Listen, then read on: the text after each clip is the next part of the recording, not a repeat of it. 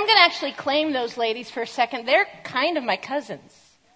We're tangentially related somehow through our dads and grandpas and something, but I call them cousin because aren't they talented? Thank you for the worship team. Would you give it up for our worship team again? I'm Teresa, in case there's any confusion. I am the one that can twirl fire. We'll think about whether or not that's going to happen this afternoon or not. I am, um, I get to serve here as the Vice President of Institutional Research and Effectiveness. Yes, my father was the mathematician. Uh, but I, I, graduated from Ozark back um, in the 90s. I love that line, Amy, from last night. I, I graduated um, from back in the, the 1900s. And uh, went on to be a children's minister for 15 years and then kept going to school. I'm, I'm a single female, never had kids of my own, unlike Amy, who has three kids and 71 other children. Um, I have, uh, but as a children's minister, I have lots of spiritual kids, which is great. I never have to pay for their college. Amen. Some of you are now coming to, Amy's going to come ask me to pay for her children to go to college. Uh, yeah, we can make out a deal or something. But, uh, I uh, was working at a seminary uh, about seven, eight years ago, and uh, actually one of my young ladies from the seminaries here uh, surprised me this weekend. And uh, about five years ago, I got a phone call from the dean here at Ozark, and he said, Teresa, it's time to come home. I said, okay. And came back as a faculty member. I uh, teach a lot of the children's ministry classes here, some Christian education, some other courses here. And then um, about nine months ago, uh, I showed my proficiency in mathematics, and they asked me to, to become the Vice President of Institutional Research and Effectiveness, which basically means I do everything nobody else wants to do at the college.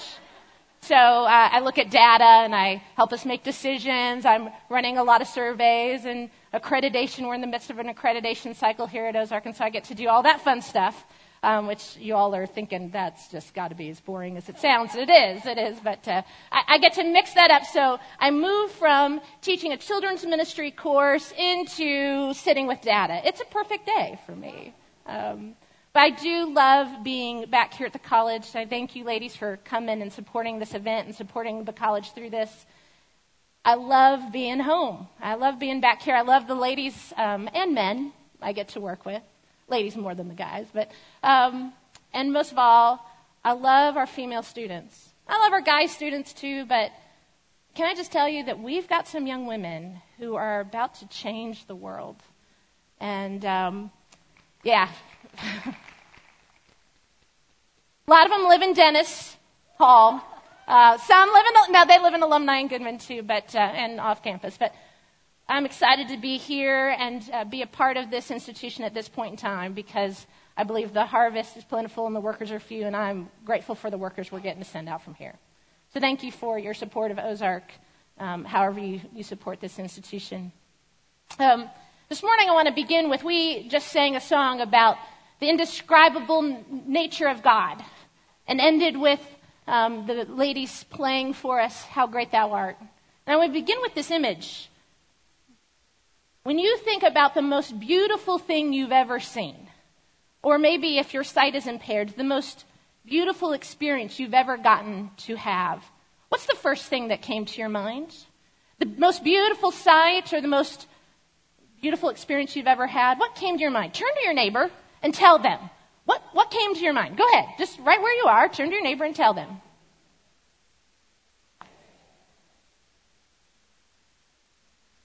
How many of you mentioned a place like mountains or an ocean or a stream or a waterfall, all right? How many of you mentioned a person like the birth of your child, the, the sight of your, you know, your daughter coming down the aisle as a bride or something like that? How many of you, some kind of experience you had, some place you got to go and the people you were with or, or maybe just the still small voice of God? What I'd like for you to contemplate for a moment and if you'll turn in your notes to, we're going to be in John 4, um, and, and so the notes there for the John 4 text. What do you believe because of what you have seen?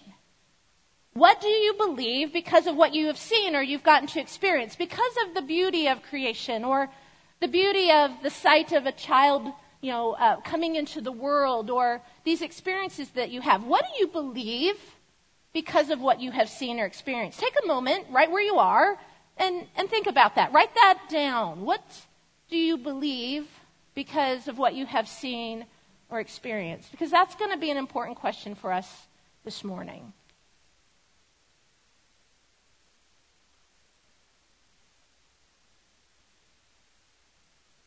One of my favorite sights, uh, one of the things I think about when asked, you know, one of my favorite things, experiences, is um, the sight of my youngest brother. Um, I have two brothers. Douglas uh, is a professor here at Ozark. He's a couple years younger than me. But Kyle is the special one. Uh, there's a picture of us. I'm a little bit older than Kyle. 14 years to be exact. Um, my mom and dad had two kids, and then we had a happy little family of four. And then one day, mom came in and said, um, We're going to have an addition. I'm thinking bigger bedroom. That's what she meant. Mom calls Kyle the serendipity child. I call him oops.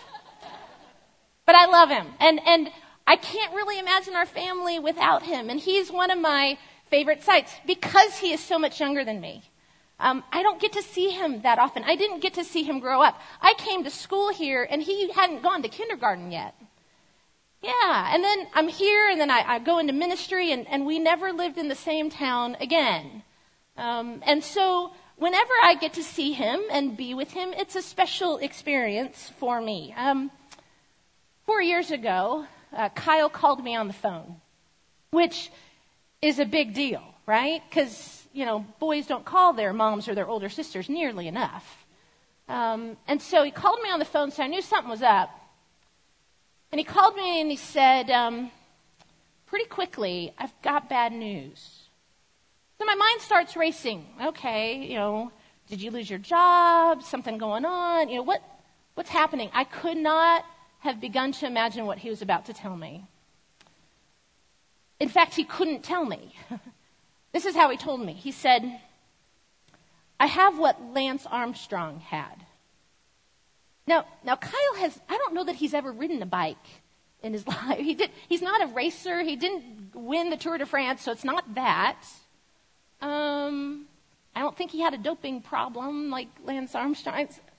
And so my mind is going backwards, and all of a sudden I realize what he's trying to tell me. He can't even say the words, so I had to say them for him. You have cancer? And all I wanted to do in that moment was to see that kid. He lived in California, I was in Tennessee, and all I wanted to do was see his face. He was 26, he was single, he was living on the north side of LA, working at a church. He's a pastor. And all I wanted to do was see him. And over the next two weeks, we would discover that Kyle had stage 3B testicular cancer. And all I wanted to do was be with him. And all I wanted to do was to make sure he was healed. And so I, I kind of understand, not exactly, but I kind of understand what a dad is feeling like in John chapter 4. So if you turn with me to John chapter 4, um, we're going to be starting in verse 46. There's a dad who's desperate about a child. John chapter 40, uh, chapter 4, verse 46, it begins by telling us that Jesus has returned to Cana. Well, we were just there last night with Amy. John chapter 2 is where Jesus performed the miracle of turning water into wine, and now Jesus has returned to Cana.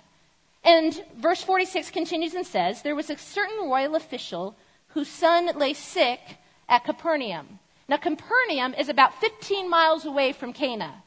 So, quite a distance in that day and time.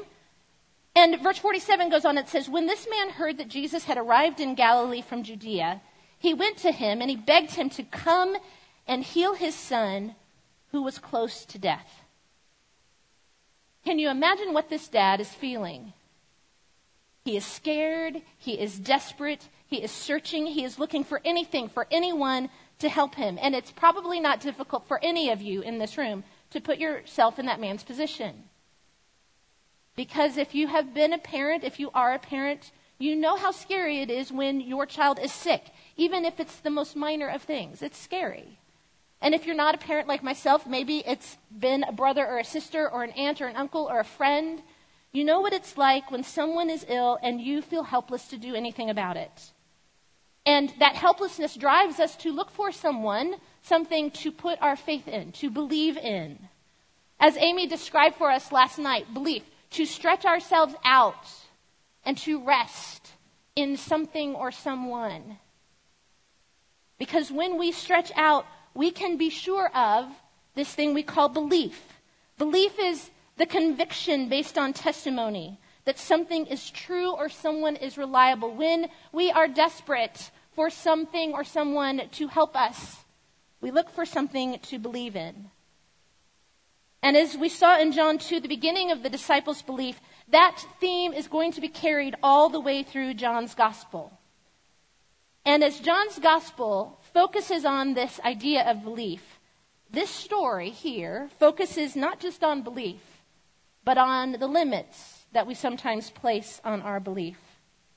Let's return to the text. This father is not just any Galilean. Instead, it records for us that he's a royal official or a nobleman, depending on your translation. It means he is probably an agent of Rome. He probably answers to King Herod Antipas, who answers to the Caesar in Rome. He is a Roman official.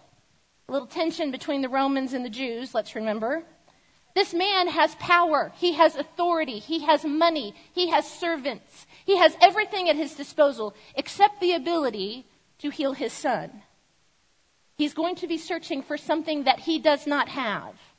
And so he seeks out Jesus. And how does he know? Maybe, maybe he was in Cana for the wedding. Maybe he's heard stories about this man who can heal.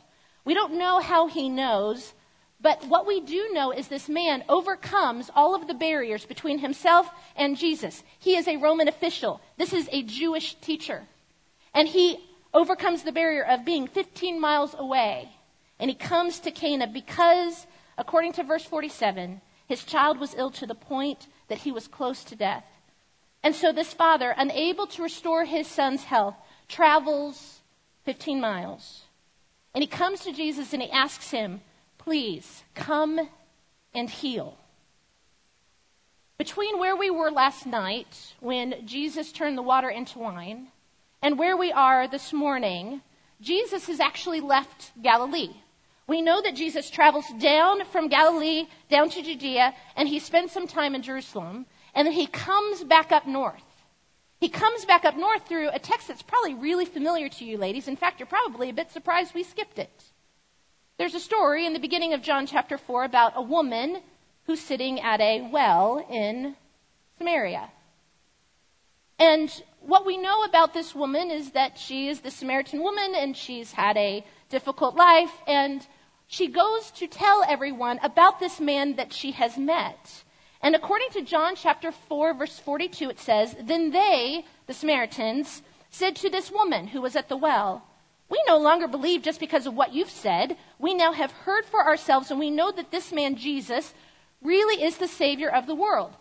The, the Samaritans believe in Jesus just by his word, by the word of this woman's testimony. And now Jesus has traveled further north into Galilee, where he is from. And he grew up not far from there in Nazareth. And he, um, in Luke, it tells us that Jesus is rejected at Nazareth. He's rejected by his own people. And so when he responds to the Father, he has in the back of his mind, I just left Samaria. I just left Samaria where I'm not from. I'm not one of those people. They believe in me. And here I am back. And what do you need? According to verse 48, Unless you people see signs and wonders, Jesus told them, you will never believe.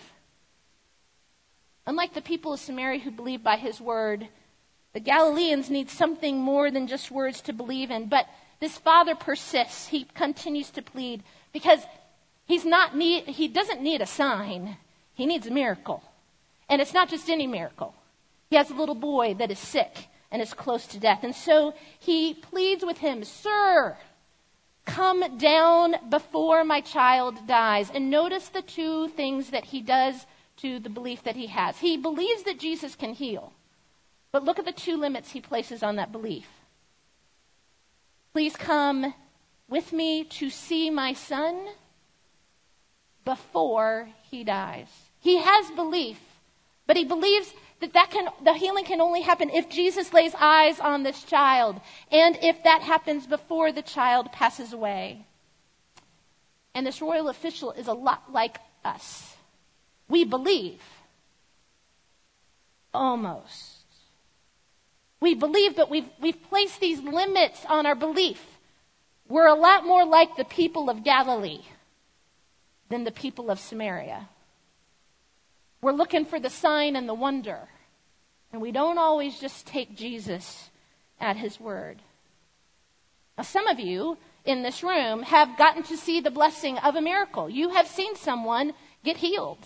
You have seen someone overcome addiction. Maybe it was yourself. You've seen someone get that job, or you yourself have gotten that job or that money at just the right time. You've been protected from danger. Something has happened that has bolstered your belief. You believe because of what your eyes have gotten to see.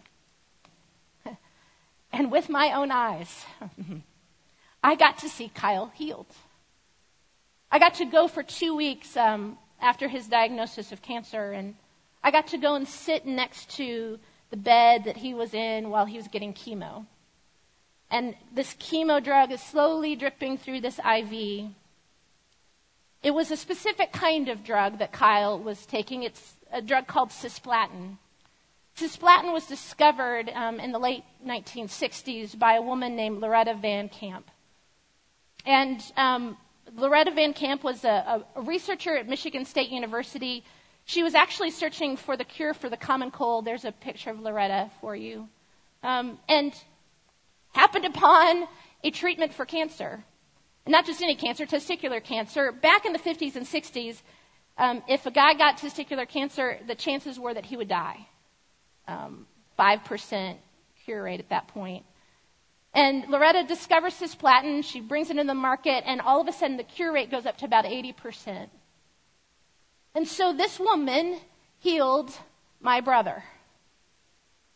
But this isn't just any woman. Loretta is my grandmother's sister. She's my great aunt. My great aunt cured her nephew while my mom babysat her kids. yeah. I, I get to believe because I've gotten to see, and I am thankful to say that Kyle is well, he is married, and he has had a child. I'm an aunt. And, and it is a beautiful thing. I believe because I have seen. Um, the Greek word for belief, pisteuo, is found 90 times in John's Gospel. And one of the final times that Jesus, uh, that we hear this word belief is when Jesus appears to the 11 disciples at the end of the Gospel of John.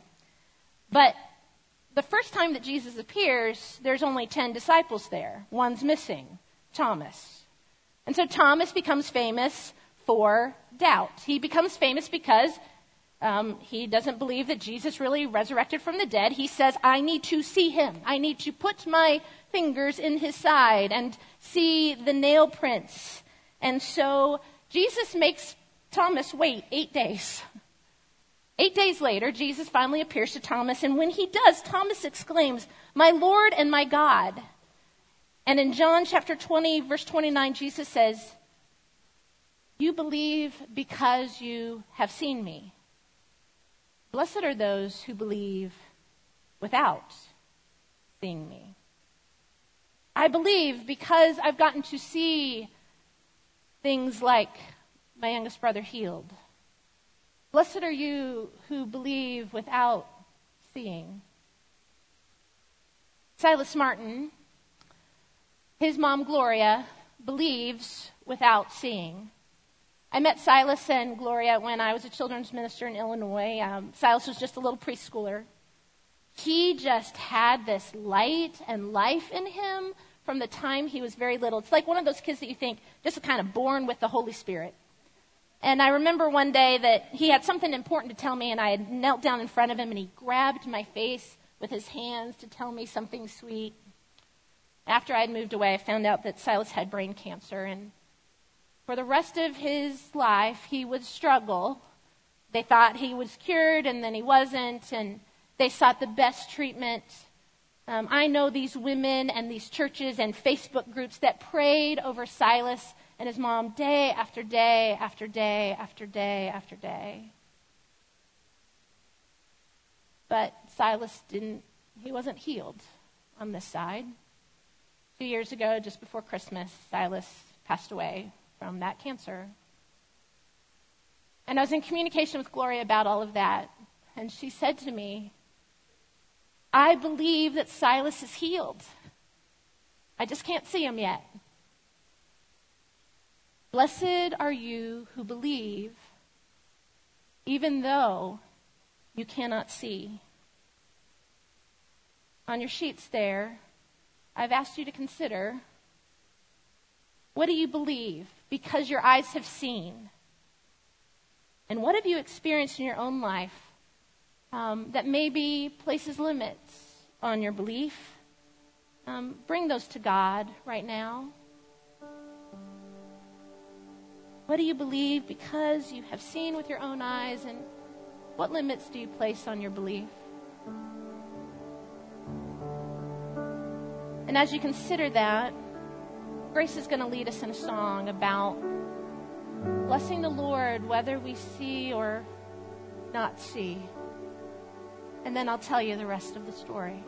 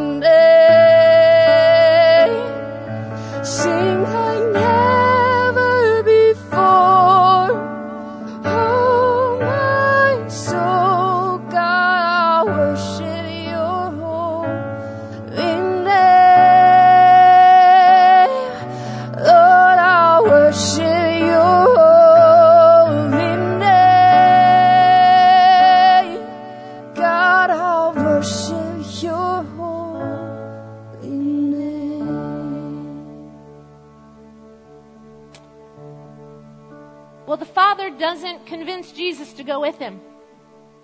He says, Please come with me. My son is about to die. And Jesus doesn't go. Instead, verse 50, Jesus answered the request with, Go home, and your son will live. And before seeing the sign, before seeing the wonder, the official, the Roman official, believes. And his belief is demonstrated by his actions. Verse 50 The man took Jesus at his word and departed. And he turns towards home, the 15 miles he's going to have to walk between Cana and Capernaum. Can you imagine every step? He told me to go. He told me my son will live. Does he look back? Does he think, I, I got to go back and get him? I got to bring him with me because he's got to see my son. I, well, the text doesn't tell us that. It just says he goes. And with no proof, no confirmation that Jesus is speaking the truth, he does as Jesus commands. And according to verse 51 and 52, it's not until the next day he knows that Jesus is true to his word. As the servant greets him along the road, he hears the news that his son is not only alive, he's healed. And that the healing took place at the very moment that Jesus said, Go. And he leaves. Blessed are you who believe, and your belief has been strengthened by a miracle. Share your story. Let it encourage those who hear it. But blessed are you who believe without having seen. And especially for those of you in this room who are praying, who have continued to pray maybe for years about something you haven't seen yet, or that you're not going to get to see this side of heaven. May your belief, your hope, your trust inspire others who also have to wait until they get to see it with their own eyes. May this belief lead you to trust the word of Christ, to go, to follow, to take the leap, to trust what he says, to move, to step out of the boat, to act. Because belief, a conviction of our hearts stretched out on Jesus, leads us to action. Let's pray, ladies. God, we thank you for this man who shows us what it is to truly believe in you, to believe you at your word without the sign, without the wonder. Blessed are these who have seen your signs and wonders, but blessed are these who, who believe even without seeing. God, give us your eyes to see that you have so much more in store for us than what our eyes can see. But thank you for what our eyes can, because it, it increases our faith. We thank you for the story of this man, we thank you for the Gospel of John. In your son's name we pray.